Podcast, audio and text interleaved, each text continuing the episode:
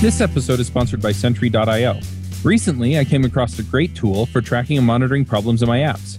Then I asked them if they wanted to sponsor the show and allow me to share my experience with you. Sentry provides a terrific interface for keeping track of what's going on with my app. It also tracks releases so I can tell if what I deployed makes things better or worse. They give full stack traces and as much information as possible about the situation when the error occurred to help you track down the errors. Plus, one thing I love, you can customize the context provided by Sentry. So, if you're looking for specific information about the request, you can provide it. It automatically scrubs passwords and secure information, and you can customize the scrubbing as well. Finally, it has a user feedback system built in that you can use to get information from your users. Oh, and I also love that they support open source to the point where they actually open sourced Sentry if you want to self host it. Use the code DevChat at Sentry.io to get two months free on Sentry's small plan. That's code DevChat at Sentry.io. Hey, everybody, and welcome to another episode of the Ruby Rogues podcast. This week on our panel, we have Catherine Meyers. Hello, hello. Eric Berry. Hey! David Richards. Hello! I'm Charles Max Wood from devchat.tv. I'm back. I took a few weeks off because I needed some time. Uh, this week, we're talking to Mindaugas Mozūras. Hello, everyone. I didn't slaughter your name, did I?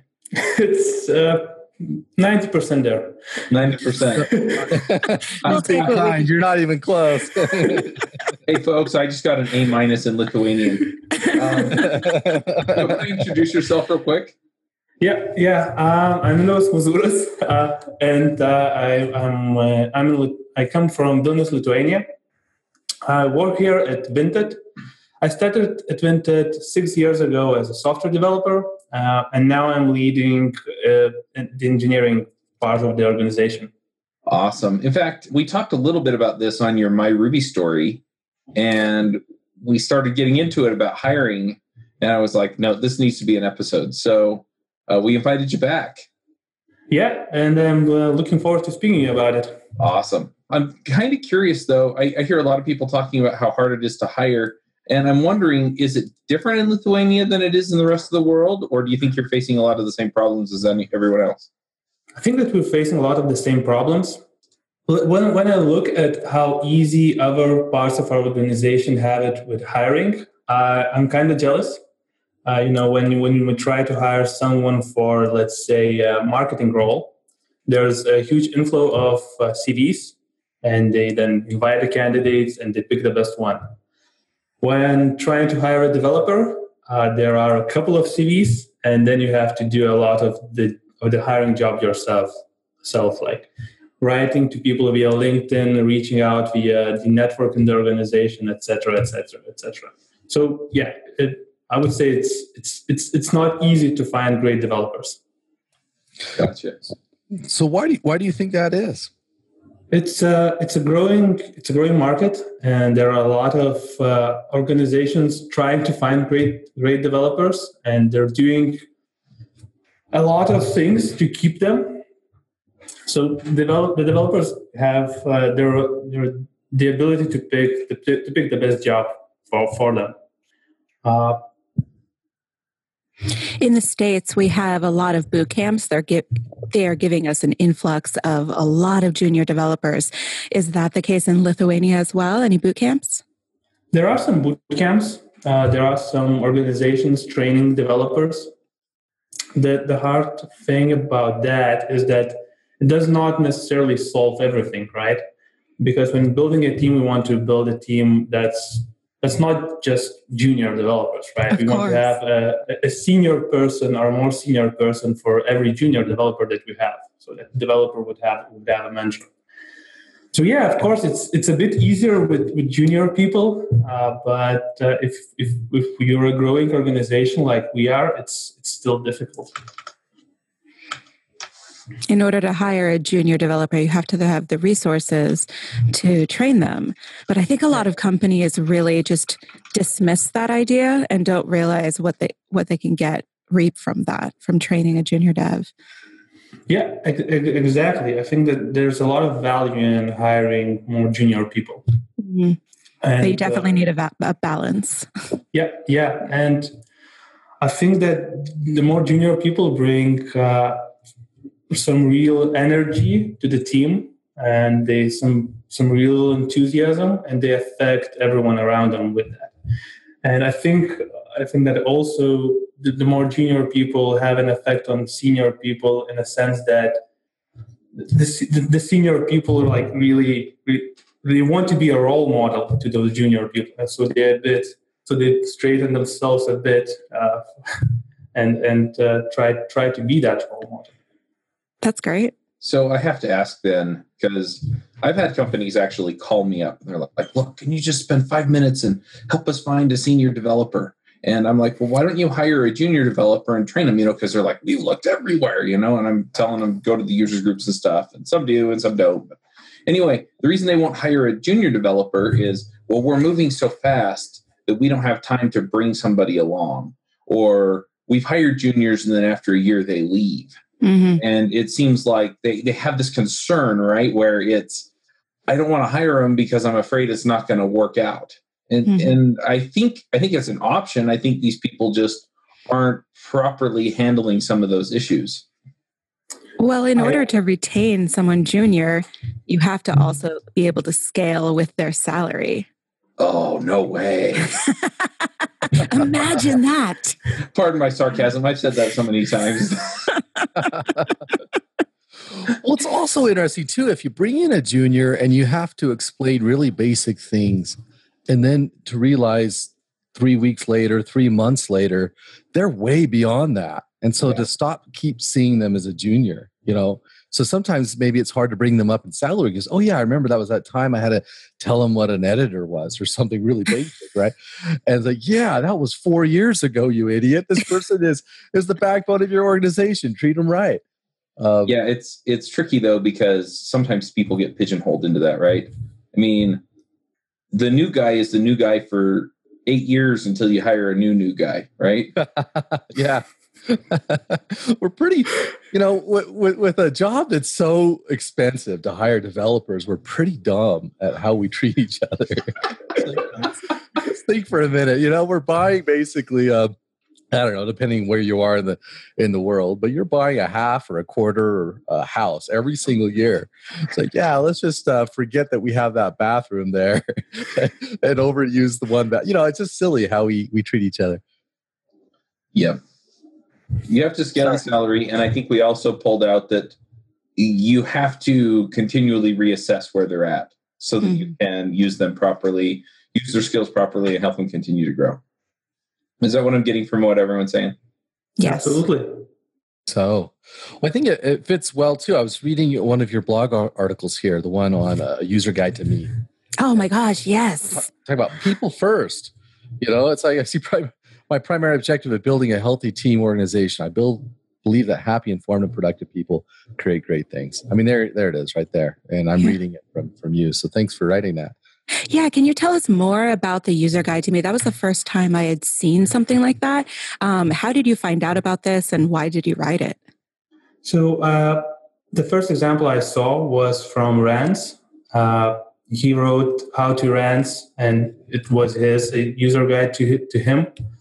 Uh, I like the idea, and I like the idea of putting down how I see my job and how I, uh, you know, that's, and I saw that that might be something useful to my current team, and I also saw it as something useful to my future future team. So I've also put the, the link of this user guide to the job ad we have for team leads, and I've I've had good good uh, feedback from from candidates on that. Uh, them understanding w- w- how I look at my role helped them understand what that relationship between me and, and them would would be. I think it's so great that it clearly sets up expectations. Um, which I think some people can leave to assumption, which is always a bad idea. Um, and it also, I like the quirks uh, section, you know, or you can say, Hey, I'm a human being, and here are my quirks. Here are the things I'm working on. Um, and it creates this, this wonderful interpersonal um, start to the relationship where it's like, I'm a fallible human being, you're a fallible human being, we're all growing. The, the best feedback the best feedback I had on, on uh, this user guide is actually uh, I actually received today uh, by another uh, my, my peer at the company uh, sending me his user guide for feedback. Uh, so yeah, that that I like very much. Well, and I think that's important too because it's not just then here's how I expect you to interact with me, or here's the kind of relationship I expect us to have professionally. But then he's coming back and he's saying, is is this how you envision me fitting into the team right? Is this what you hired me to do? Is this where you want me to be? And if you can give people pieces of that up front and then let them fill in the rest of it it seems like a really powerful tool because in the end it's like yeah i, I think this is accurately represents where you are. And it's kind of then an unwritten or unsigned agreement that basically says this is the way we're going to interact and you've stated the case for why you're going to get done what we need done and i can treat you the way you want to be treated. Yep. Speaking of which how do you give them those pieces? How do you write up job roles? How do we write up job roles? Yeah so if you're hiring somebody or when you know so you put that usually in the job listing or mm-hmm. once they're hired how do you tell them you know how you expect them to operate and things like that? So we Okay, so where do I start with that?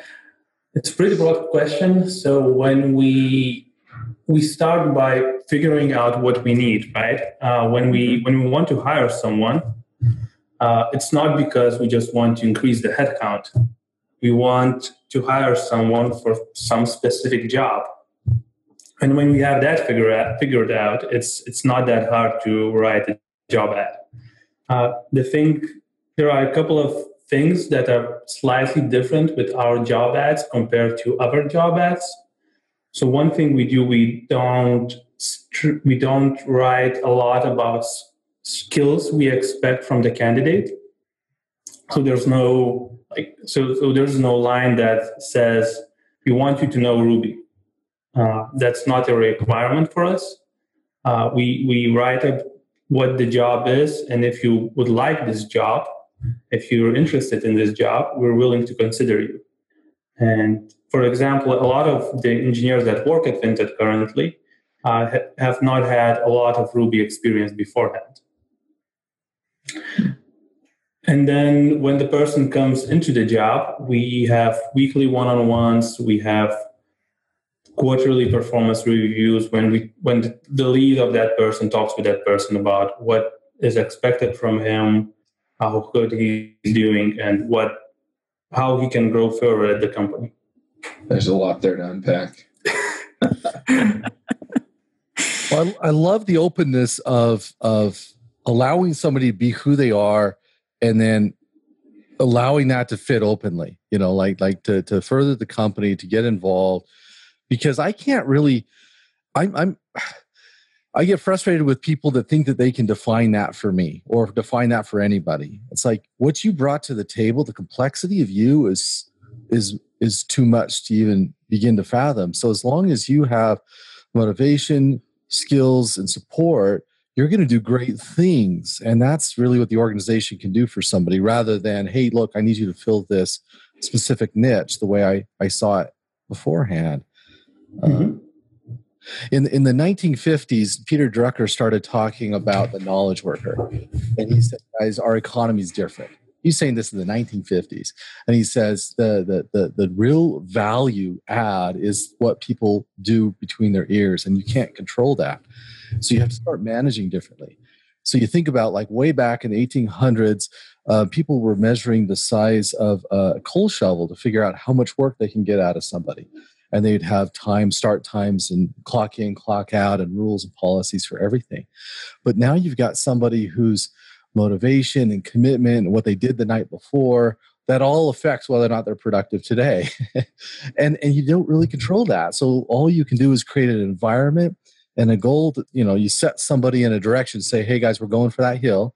We want to climb that hill and and uh, we know you've got what it takes. So let's do this together anyway, it's just a complete shift in thinking, and I and I like how you're reminding me these things. well, and, and and I absolutely agree with what you just said about showing the people showing people the goal and just letting them go at it. And we take it to a certain to, to a certain extreme when we also ask the people to tell us how do you want to grow tell us how you want to grow and then we'll, we'll see if how that matches what we want to do at Vinted and we're going to help you grow in the direction you want yeah yeah You know, I once I once had an experience where I I walked up to an intern because the intern had helped me out with some projects, and I asked this person, um, "Do you do you see yourself doing this kind of work in the future? You did a great job here. Is this in your future?" And this person starts thinking about it, and they get this smile and this look in their face, and then their boss says, "No, no, absolutely not. They're not doing that." And I thought, "Oh my goodness, we need to fire that boss today." you know that person you know this person thinks that because he's higher in the organization that he could have determined what this other person is going to do with their life and are we going to be able to build an organization with people if we tell them who they are and and and and like no set a goal and see who's going to show up to, to to help out with it wow that sounds so damaging oh man I, it, it's um I, I try to keep my stories very vague so you don't know if it happened six weeks ago or 16 years ago but um, it happened long enough ago that uh, I had to look these people up again and see what they did with their lives. I think it's interesting too. I mean, I've done probably 200 uh, my something stories, Ruby, JavaScript, or Angular. Um, maybe not quite that many, but I've, I've talked to at least 100 people. And there are a large number of them that, you know, it was like, how did you get into programming? And it turned out well, the company I was working at, I was working in marketing or sales or design or something, and uh, the company needed a website or they were having trouble with this particular aspect of their IT infrastructure, and I programmed a way around it. And that's how they got into programming. And so by forcing somebody into the box, it, I mean, what are you missing out on? You know, what what opportunities are you missing because somebody is not allowed to think outside the box? Yeah, hiring developers is hard enough. You don't want to set a strict filter and have people either self-select out when they they shouldn't or you know, select people out when they could really add value. Yeah, in in, in my experience, I've seen that the uh, I worked for a company before and we did hire a junior developer and he was very junior and we knew he was very junior coming in. But what ended up happening is that our company wasn't structured in a way that empathized with that situation. So he ended up getting a really raw deal and kind of being shoved to the side and ignored a little bit because of the pressures of the startup that we were in.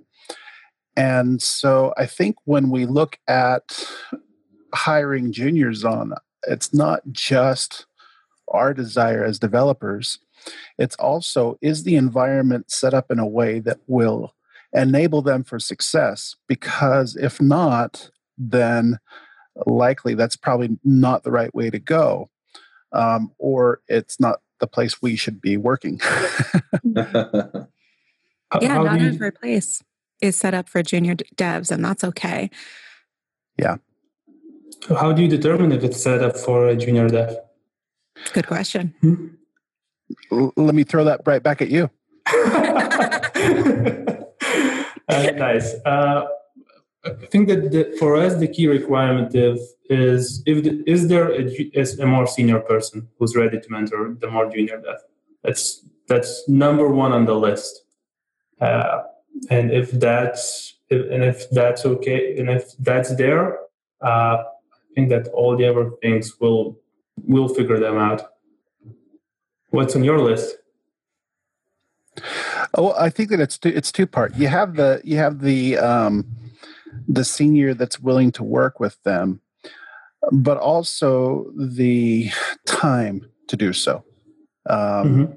you, you know, in my situation, we were two senior developers that were building a, a pretty big application um, and we were so tight on um, we were so tight on time that the ability to really work i mean it's a commitment right to bring on a junior you got to spend you got to allocate probably 20% of your your time in total to the growth of that developer um, so one, it takes a special kind of person to mentor, right? Um, some people might get frustrated mentoring or might be like, ah, you know, why don't you get this? Or well, let me just do it or something like that and get really frustrated. I've seen that in the past.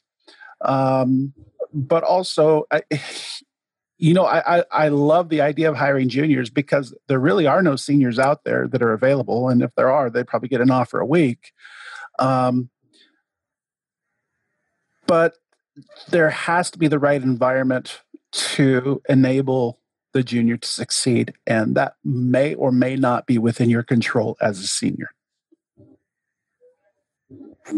I've also been noticing, I love what you're saying, all you guys are saying about this. Um, I've just recently started noticing that as a senior person on a team, I can be intimidating. And I can, you know, my my way of the highway comes up gently in ways I don't notice. You know, like I'm not being that brusque with them, but it feels that way on the other side of the table. And so having the mentality to mentor it requires some empathy and some awareness of, of how the other person's doing. Um, I've, I've seen it used in very harmful ways. And that's how I'm starting to realize, oh man, I bet I could do better. Um, so I 100% agree. That's how you bring somebody in. You build up a team. And I'm starting to learn that I've got to, that there's more to learn here. I, ha- I haven't arrived yet. that uh, I'm going to keep learning how to be a better mentor and, and senior uh, member of a team because you know that's got to be really intimidating because i the thing that's weird to me too is I, I notice this all the time that i'll i'll listen to a junior programmer talk and sometimes the types of questions they ask come out of left field like they're they have a very different mentality about what are we doing um, you know they're struggling with skills or memory or muscle memory or feeling like did they do a good job or you know how do they get past this frustration? They're not used to the kind of the rigor of writing software. And so sometimes they're really kind of struggling with things that are underneath the surface. So having the empathy of knowing okay they're here and i really want to build them here because i want them to replace me. They're going to be the leader here very very soon. And so i got to get out of the way. So it takes a lot of empathy to get them to that position and then let them fly and then just support them when they want it later. Yeah, being a good teacher is something you have to work at.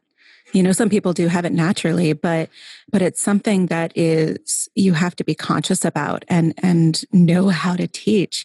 And it is important for I think every developer to do that. Um, you're going to become a develop, better developer.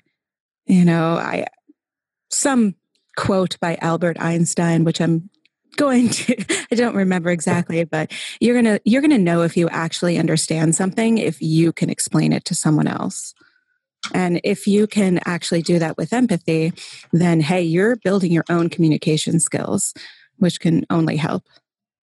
Yeah and I, I just want to reiterate what you said as far as you know it takes practice. And it's interesting um, if you read malcolm gladwell's book the outliers um, he talks about this. And some people have a natural talent, and I think Catherine, you can speak to this. Um, and some people have a natural singing talent, but the ones that really make it are the ones that practice. mm-hmm. Right? Definitely. I mean, I, I could have been born with a terrific singing voice, but I never practiced it. So you're the one that went and was an opera singer instead of me. Mm-hmm. And and that that's the difference, right? Um, I focused in other areas, and so I've excelled in other areas. Mm-hmm. And so it's the same with teaching. And I think some people think that you know you have to be some kind of natural communicator but the people that are really really good at something are the ones that practiced it. Well and that's what i always bring people back to as well whatever we're doing whether we're learning to teach or learning to code or whatever or learning to be as good as eric is that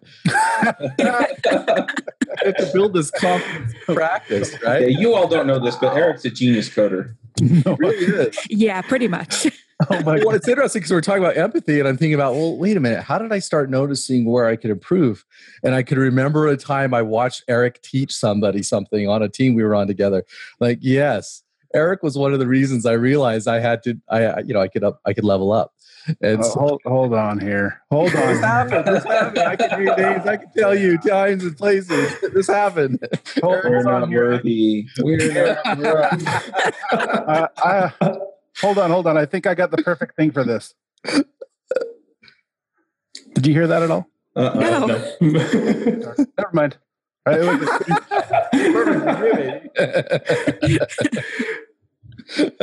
well, yeah, it's building that confident practice. It's it's going, it's doing the thing. Um, I found an article. My pick today later uh, in the show will be a, an article I found about learning to learn and having these. You know, they're using. Um, it's really a great article. I'll talk about it. Well, talk about later. But the idea is that building a confident practice means there's some choices that we make and that we have to do some things that get us playing the whole game, get us involved with the thing we're, we're doing next. And it doesn't come naturally. And usually the distractions or the stresses of the day will take us far away from that. And so it takes takes committed action to actually keep bringing us back to that central practice that's going to make us, you know, put us in our genius zone, you know, in that place where we're our best selves. We work with the best kinds of people on the best kinds of projects, you know, using our best skills and, and experience, you know, and, and trying to get all that together. We have to take some really important steps, you know, to to stay there. Otherwise, I get zipped off into some other direction, and then it's mm. no fun for anybody. It's also important for companies to reevaluate where they are in terms of ability to hire junior devs. You know, in the very, very beginning, when you have six months to build an entire app and, you know, you may not have the time or the space to hire junior devs there, reevaluate later on and see if you do. I think it's easy to get um, boxed into that more short term view of like, oh, we have these amazing genius engineers like Eric Berry. And why would we ever hire anyone less than Eric Berry? but, you know, you Anybody who's hired me in the past is listening to me like, uh. but then you have to shift from short term to long term. And long term is where you're really going to reap the value of a junior dev if you can do what you can to keep them, um, which is very different from keeping a mid or senior dev. Well, that's that's something that I think is so funny is that um, I've worked with a number of senior devs, and some of them they just cannot shake the bad habits they've built at other places, or they can't adapt to what's different at the place that they're at. Junior devs, you get to teach them how you do it. Look, this is how we work. This is how it works, and it just becomes normal to them, right? And then you build them up as this expert in your system. And so, if you're not taking care of them and give them, giving them the opportunities to grow, you're going to lose them. Mm-hmm. Very much. I I uh, was explaining this to our our current um, uh, VP of engineering. Uh, we started our current company with a bunch of seniors. I mean, we we rolled out three CTOs from our team, a director, two managers. I mean, amazing people that have left the team now have gone on to do great things. And I told him, look, you know, we started because we were in a rush and we built something fast with seniors but the way you're going to build an organization is with juniors and that we become t-shaped people we'll, we'll get good at one thing and become generalists in lots of things. And that if we build that together we can actually create a, a harmony between people a lot easier than trying to fit seniors in, in a bucket. Because we don't get along. We have like like like Chuck to say, we do not get along. We all are stuck in our own bad habits and yell at each other and treat each other terribly. Not that it was this way where I'm at. I'm not saying that, but I'm saying I've done that a lot where seniors can really be harsh and juniors can be really smart um, and really adaptive. And um, yeah, I wish I wasn't senior. I'd probably be a better worker if I wasn't so stuck in my habits. Well, one thing that I would like, I'm going to change the direction of the conversation just a little bit uh, because we're talking about the kinds of people we want to hire and some of the opportunities that come with some of the people that we would hire. Um, and, and specifically with you, what's your process for figuring out if these are the people you want to hire? Because that's the other thing is I hear people and they're like, well, you know, we brought them in for an interview and we didn't really like any of them. And, and you talk to them for a minute and you realize they don't know anything about any of them. And so, you know, how do you get around that and figure out, oh, this person, this person's the kind of person we want on our team, or this person has the right mindset, or whatever it is you're looking for? Well, the first rule is that if it's Eric Berry, then you hire him, obviously. Obviously. Eric's going to get such a big head after this episode.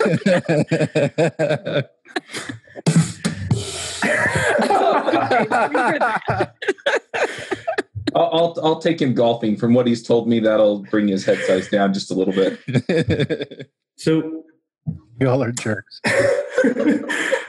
um, uh, and, and, uh, and ser- and yeah. The second rule is um, we have a quite a vigorous uh, uh, interview process. Uh, we we do an intro meeting first. That's just you know getting to know the person as a person and introducing him to the company. Then we have a technical homework uh, where the mm, the the candidate can take that homework home and do that in however however in, the when he has some free time. And then we have a technical interview.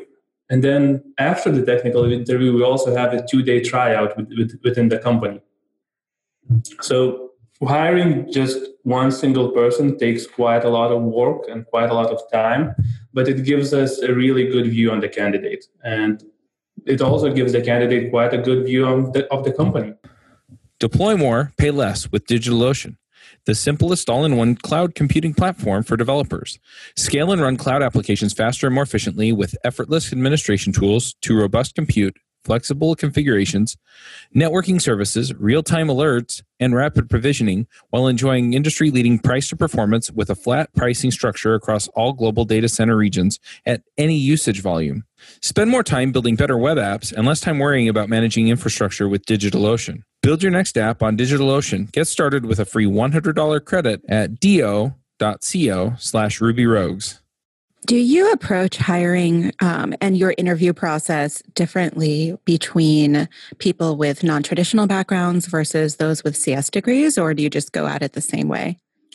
We we do it the same way. Uh, yeah, I don't think there's any any difference between how we, we, we don't really look at the degree of the candidate as a big factor at all. And uh, yeah, the homework itself is is not it does not require any CS skills. It's quite a simple quite a simple task.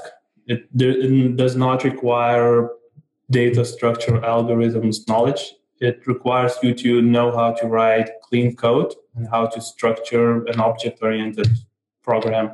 That, that sounds humane. I've, I've, I know some of the coding challenges some some um, development uh, departments uh, create. They're like they're, they're too tough, and so people go spend two weeks and they go work for two weeks on trying to make this really good and to get a job. And um, so it's really tough. It's like no, no, no. We just want to see that you're comfortable you know we're just looking for a comfort level you're there you know if you, if you came on the first day you'd probably be able to to commit some code and work with somebody um, rather than you know everything or you're willing to to work for free for a very long time for a, a chance to work with us. So it sounds very humane the way you structured your pro- problem. Yep you don't yep. pull out the whiteboard and tell them to build twitter? No you, you know one thing that i found that really works in those interview uh, uh, interviews is i just get them to teach me something. Like I, I leave it open-ended and i just i'm looking for how do they think and can they simplify complex things into simple ideas? You know so it doesn't matter. I don't care if it's how to walk their dog. I just want them to teach me and i want to to, to see how do they think. And it takes mm-hmm. the pressure off because they already care about it. They already know about it. They can choose. They can relax. And i'm just looking for what would it be like to collaborate with this person? You know how do they think? Can they break down a problem? Um, you know is there any anything that would indicate that you know if we were working on a project together that we really couldn't work together? Because you know there's so much that we do that's not about the code right? It's collaborating and teaching and fixing and watching each other and planning and designing and we do a lot of other things besides just coding. And so if i can see how they act and how they are um, that will make sure that hey yeah we're, we're good. It's more of an open door policy than you know instead of prove to me you're good enough to work with me it's like hey how would we work together? You know and what could work well? And could i see this? And could you see this? And then to flip the the tables a little bit sometimes i'll i'll in an, in an interview with somebody I'll, I'll tell them a problem we're having at the company and brainstorm with them. Like hey this is where we're at. This is our biggest risk uh, I'm worried about this. This is what I think about it so far.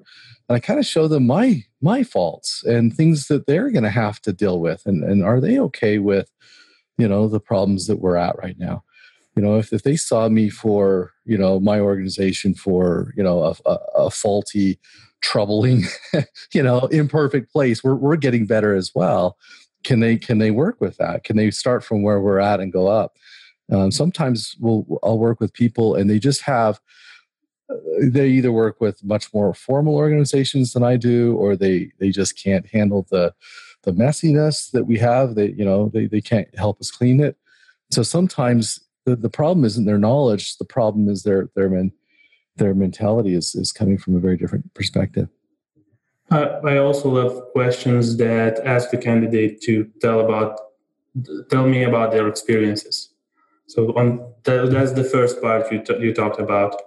I asked them what they did, at, what what are they doing at the current company, uh, what what was fun, what kind of struggles they had, and I really tried to dig into that uh, to understand how they approach those those problems, how they approach work, how they approach other people, etc. Well, I think that's important because it goes back again to that are they going to be happy here? You know, are they the kind of person that's going to work well under the circumstances that we operate and things like that? Because the the work the last thing you want to do is hire somebody, spend 3 months training them and then go, "Oh, that was a mistake." Has that ever happened to you? Um, yes. yes. Uh, well, yeah. Were there any clues that you or red flags that you ignored? Um, there were some clues. Uh, we decided that uh, it's worth the risk, basically, and it didn't work out. Mm-hmm. You know, I had an sorry, I had an experience once where uh, I knew somebody I was working with somebody and they were going to go work at a different place.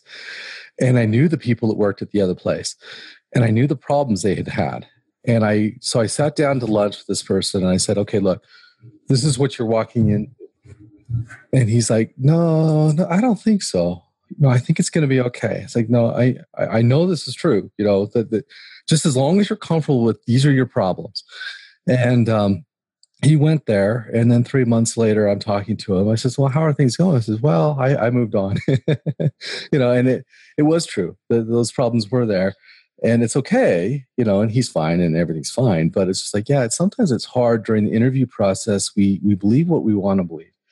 You know they'll present themselves some way and we kind of want to you know we're imagining ourselves in this role right? We're imagining ourselves solving these problems and, and having a particular influence or particular types of challenges and and it looks like our genius spot so we want to go for it.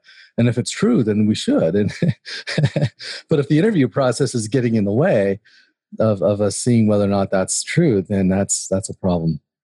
Yeah. And in our case we were very open with the candidate with that candidate. So he knew what he was getting into and he knew that it was not a perfect match from the beginning but he was willing to give it a try. And then you know we, we parted ways in a in a friendly way, not in a oh no mm-hmm. way.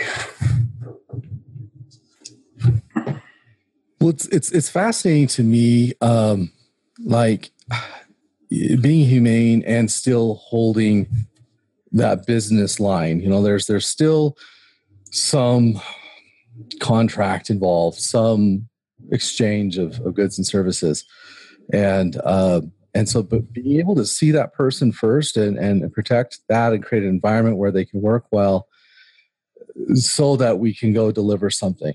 You know i think that that's the balance. You know it's nice to be nice but it's important to also you know achieve goals. Um, so i like that idea of uh, an organization is a sum of vectors. It comes from elon musk. And the idea is that uh, we're all going in a direction with so much momentum and then it's just a question are we going in the same direction? Do we have enough momentum? And then um, so having the balance of saying yeah so we're going to achieve this goal. We're going to ship software that works. It's going to connect with either internal or external customers to achieve something um, that's what we're going to do. And so being able to create a humane environment where we can treat each other well and keep an eye on what are we delivering. We can be hard nosed in the sense that real, results don't lie. And we can be very kind in the sense of, okay, but how we're going to get there, that's up to us and what we have, you know. And if we're going to do it a little bit differently, that's because we're good to each other. And but we're still going to get there. I, I like the idea. I'm just going to pick one or two things out of what you said, Dave or David. Um, one of them is, you know, you talked about all heading in the right direction, and I, I think that's really important. And I think we've talked a bit about fit and things like that.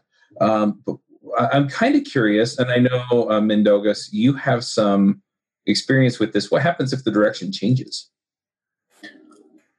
what happens if the direction changes so right so we, your your organization changes directions yeah, or you yeah. have to reorganize or things like that yeah yeah we we had quite a big experience with that uh, two years ago almost two years ago we uh, the company was not doing very well uh, to say to say the least so what happened is that we did we we threw a hail mary uh, we did one final strategy change and because we changed the strategy, we also needed to change the company. So we did we did a reorg. As part of that reorg, we needed to say goodbye to around 20% of our of our people. Not because they were bad people, but because they no longer fit into the, the company that was that was uh, um, that the, the future the future of the company. Um, and uh, that reorg was a, a, very stressful and a very difficult experience. And uh, it, we needed to reassess everything from top to bottom. And I'm glad to say that that reorg worked. Uh, so now Vinted is a profitable company. We had our first profitable month in September, and that was the first profitable month in the 10 years that Vinted exists you know overnight success and all and uh, I think that the key go, going through that reorg was to be very open with with everyone in the company of what's going on. So from mm-hmm. this, so from the moment we started considering uh, this as an option, uh, we you know we didn't communicate everything to the whole company but everyone in the company knew our financial situation, uh, you know, how much money we have in the bank and how much money we're burning every month. Uh, so it was not a huge surprise when the reorg happened.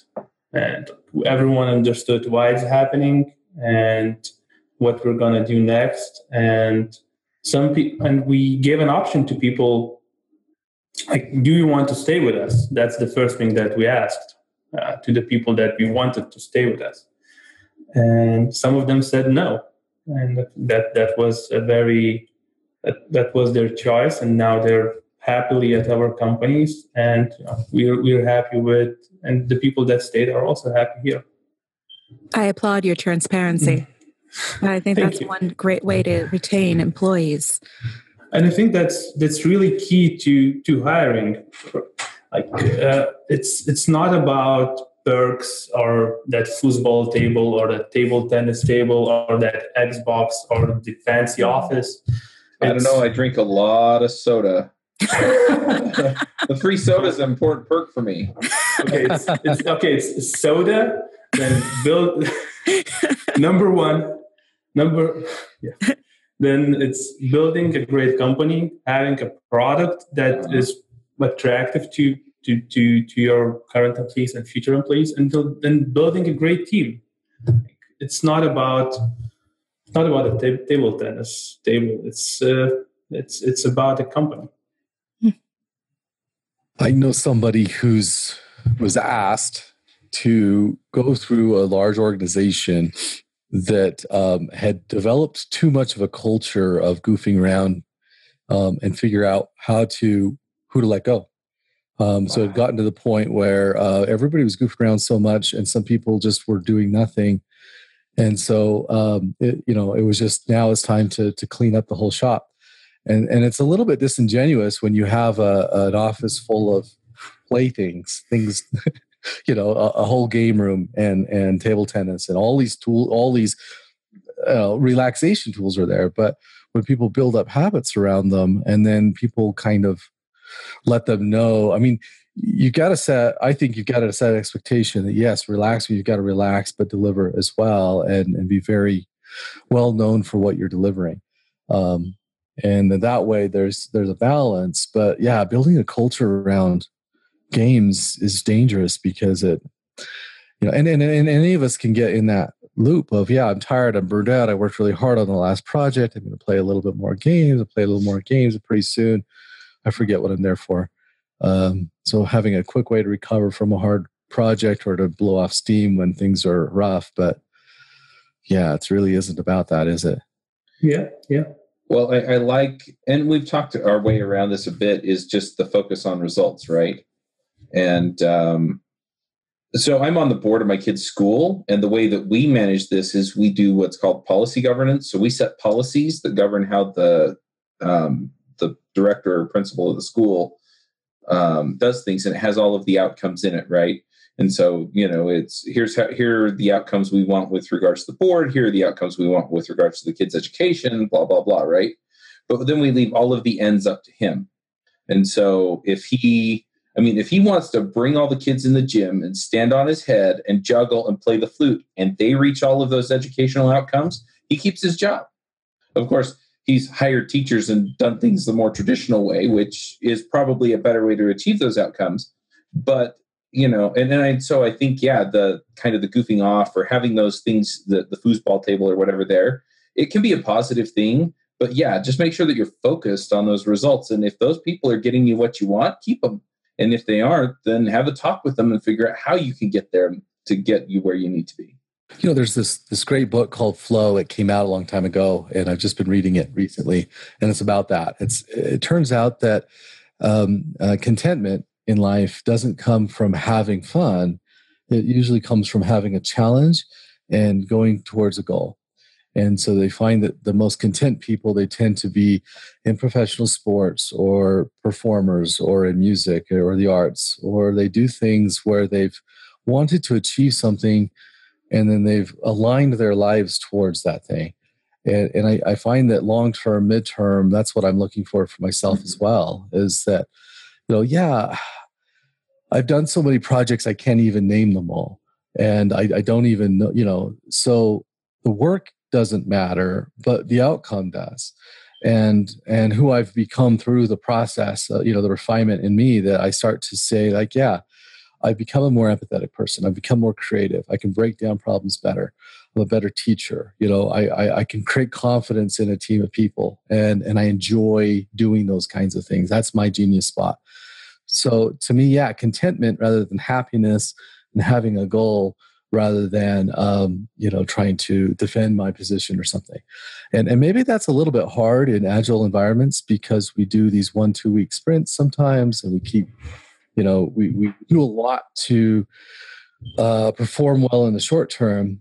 And so it's a little bit harder. It comes from inside i guess that that longer term contentment comes from either me or my leaders or my management or executive team or somebody you know to keep an eye on the ball and not just get sucked into the the sprint, you know, and the, the ever busy work, um, but have something I'm going for. You also have to be really deliberate in your time to reflect so that you can see all of those different ways that you have improved. Um, I remember having a really tough year, and, you know, the yearly review came around, and I was thinking back on everything I had achieved in the past year.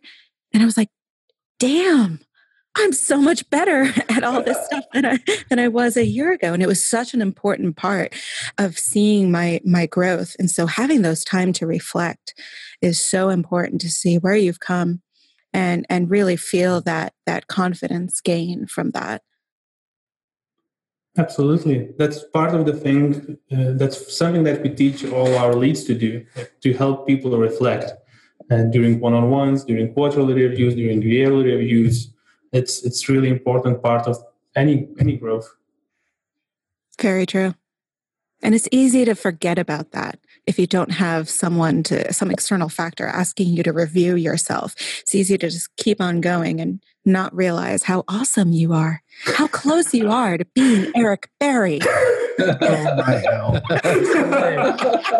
See, I have to have that My microphone in front of me. Eric, I have a picture of you on my wall, just as oh, inspiration. Motivational poster. Dude, not one of you know how I code except for maybe David. I do. I, you're good. You're good. Only person that can back me up is David, and I'm nowhere near as good as David.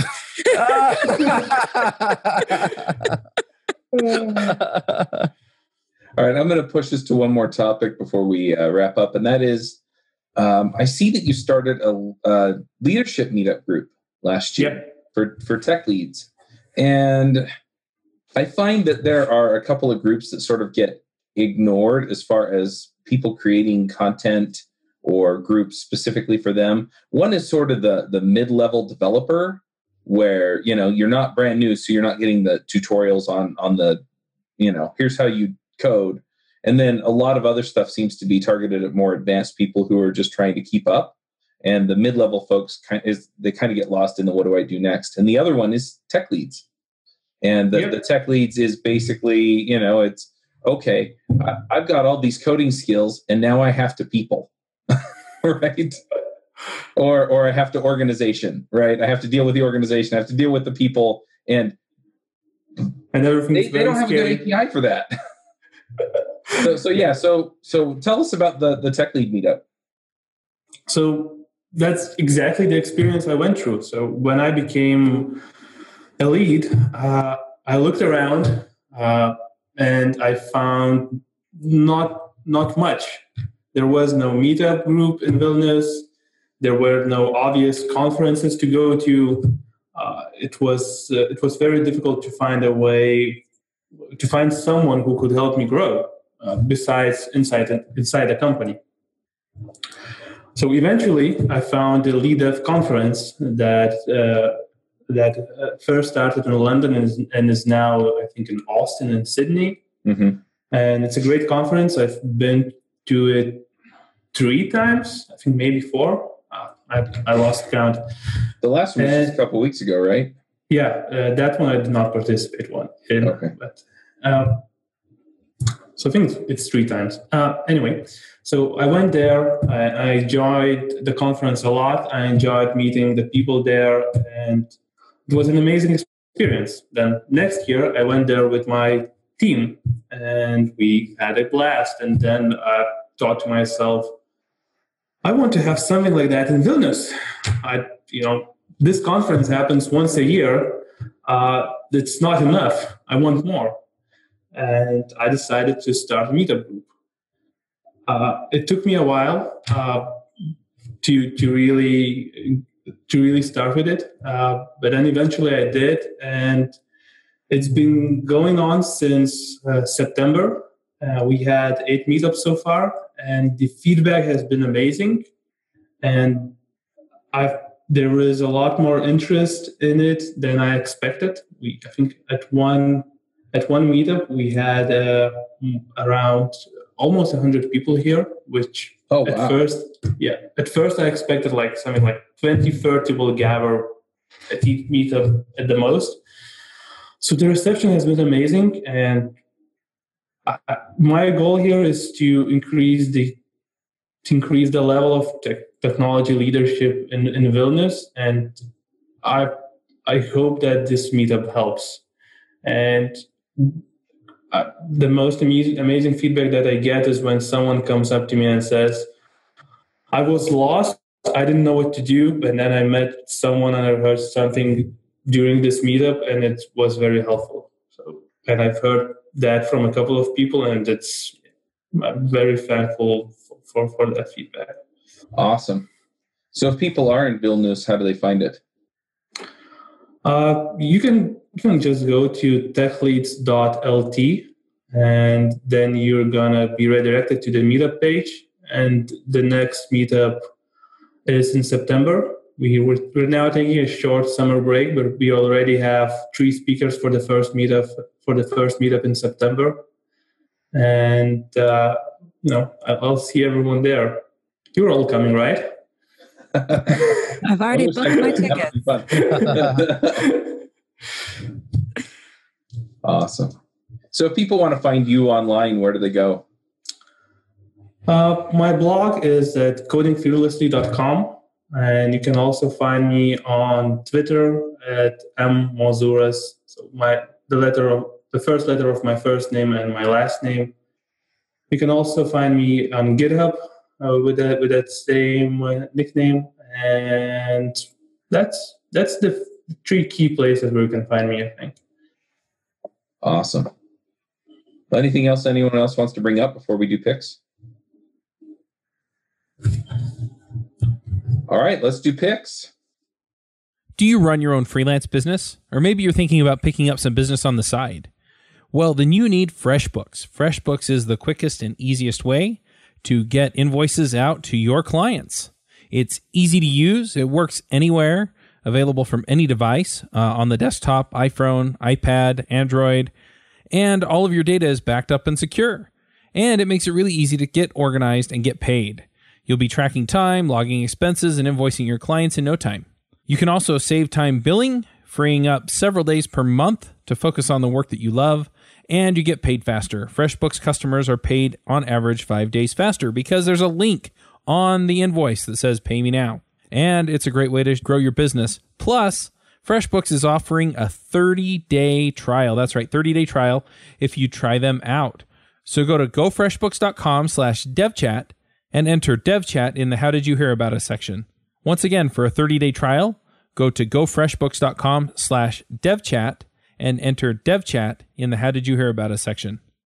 David, do you want to start us off with picks? Sure, sure. So I, I, mentioned one of these picks. It's this way to learn. And so uh, this article I'm sharing is studying to the hilt why learning should look more like exercise.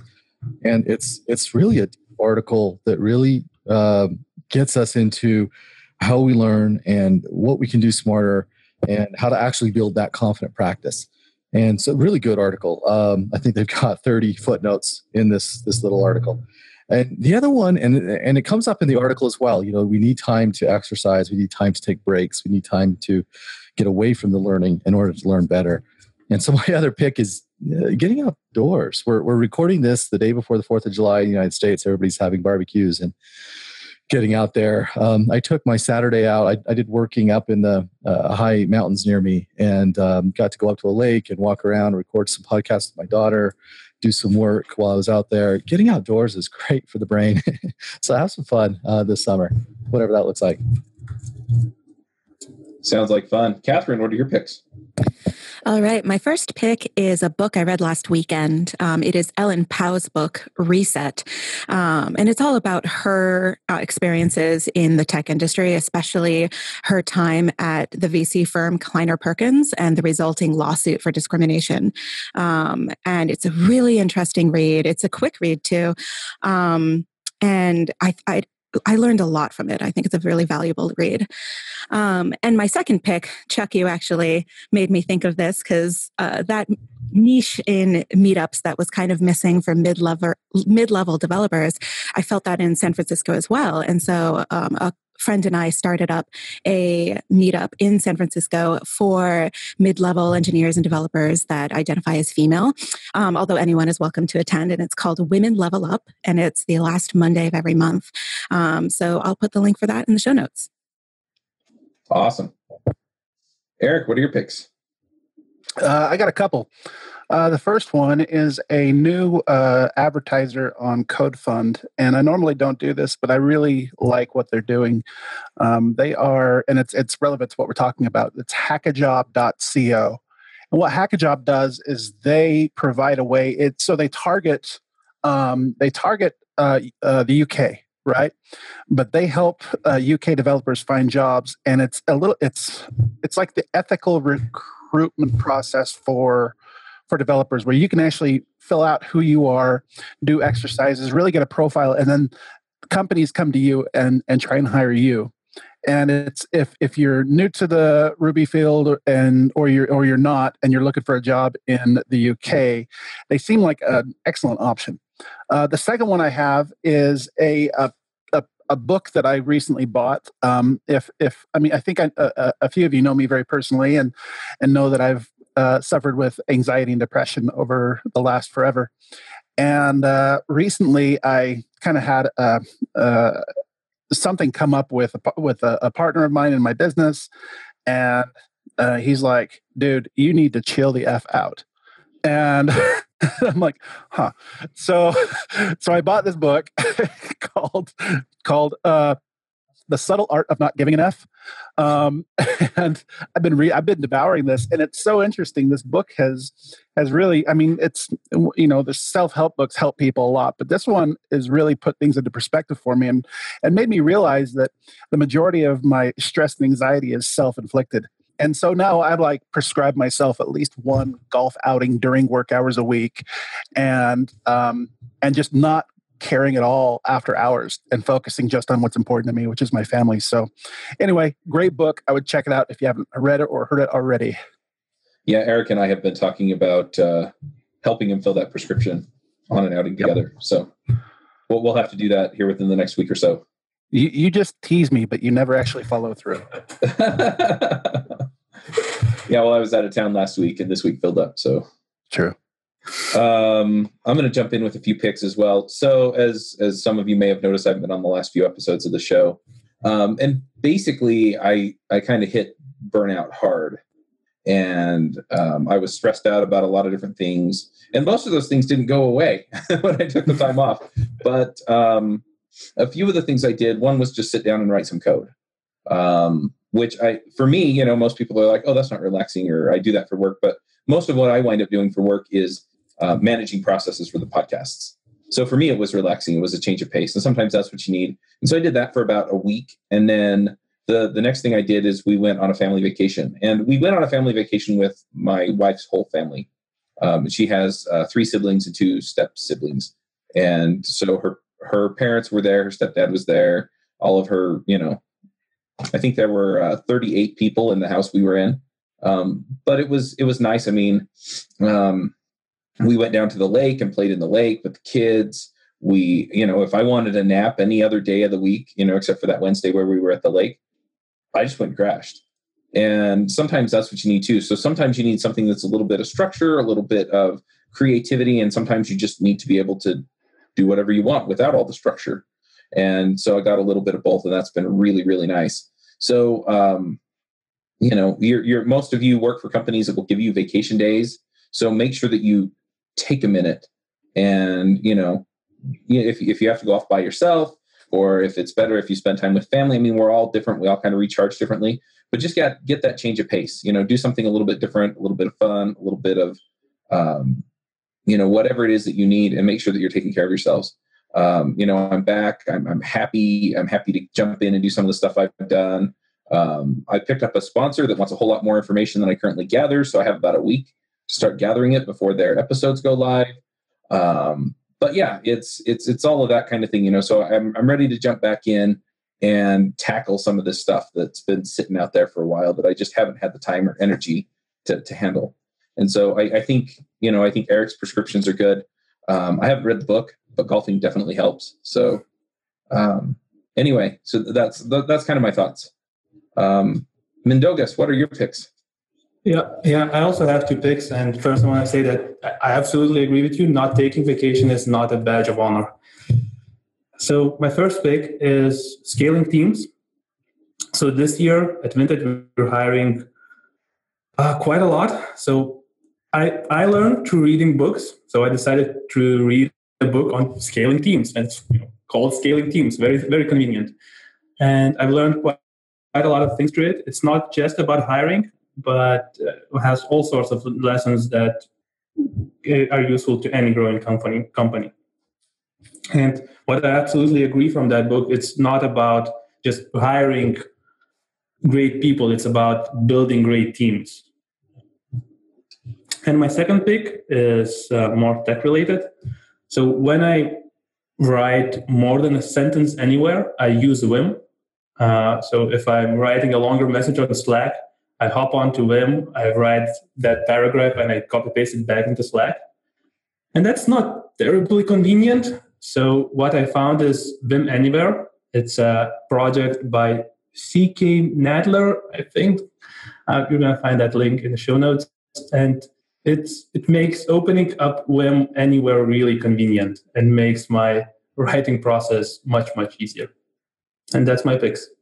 Awesome. Well, if, if folks want to go work for Vinted, I guess we asked where to find you online, but yeah, if, if people want to go work for you, where do they find you? Uh, they can go to vinted.com slash jobs and uh, everything is there. All right, sounds good. Well, thanks for coming and talking to us. This was really interesting, and hopefully, we give some people some ideas as far as how they can find the people that they want to work with. Yeah, yeah, and I, I for one, also learned uh, a couple of things from talking to you guys. Well, good. All right, well, we'll wrap this one up, and we will catch everybody next week. All right. Thank you. Bandwidth for this segment is provided by CacheFly, the world's fastest CDN. Deliver your content fast with CacheFly. Visit C A C H E F L Y dot com to learn more.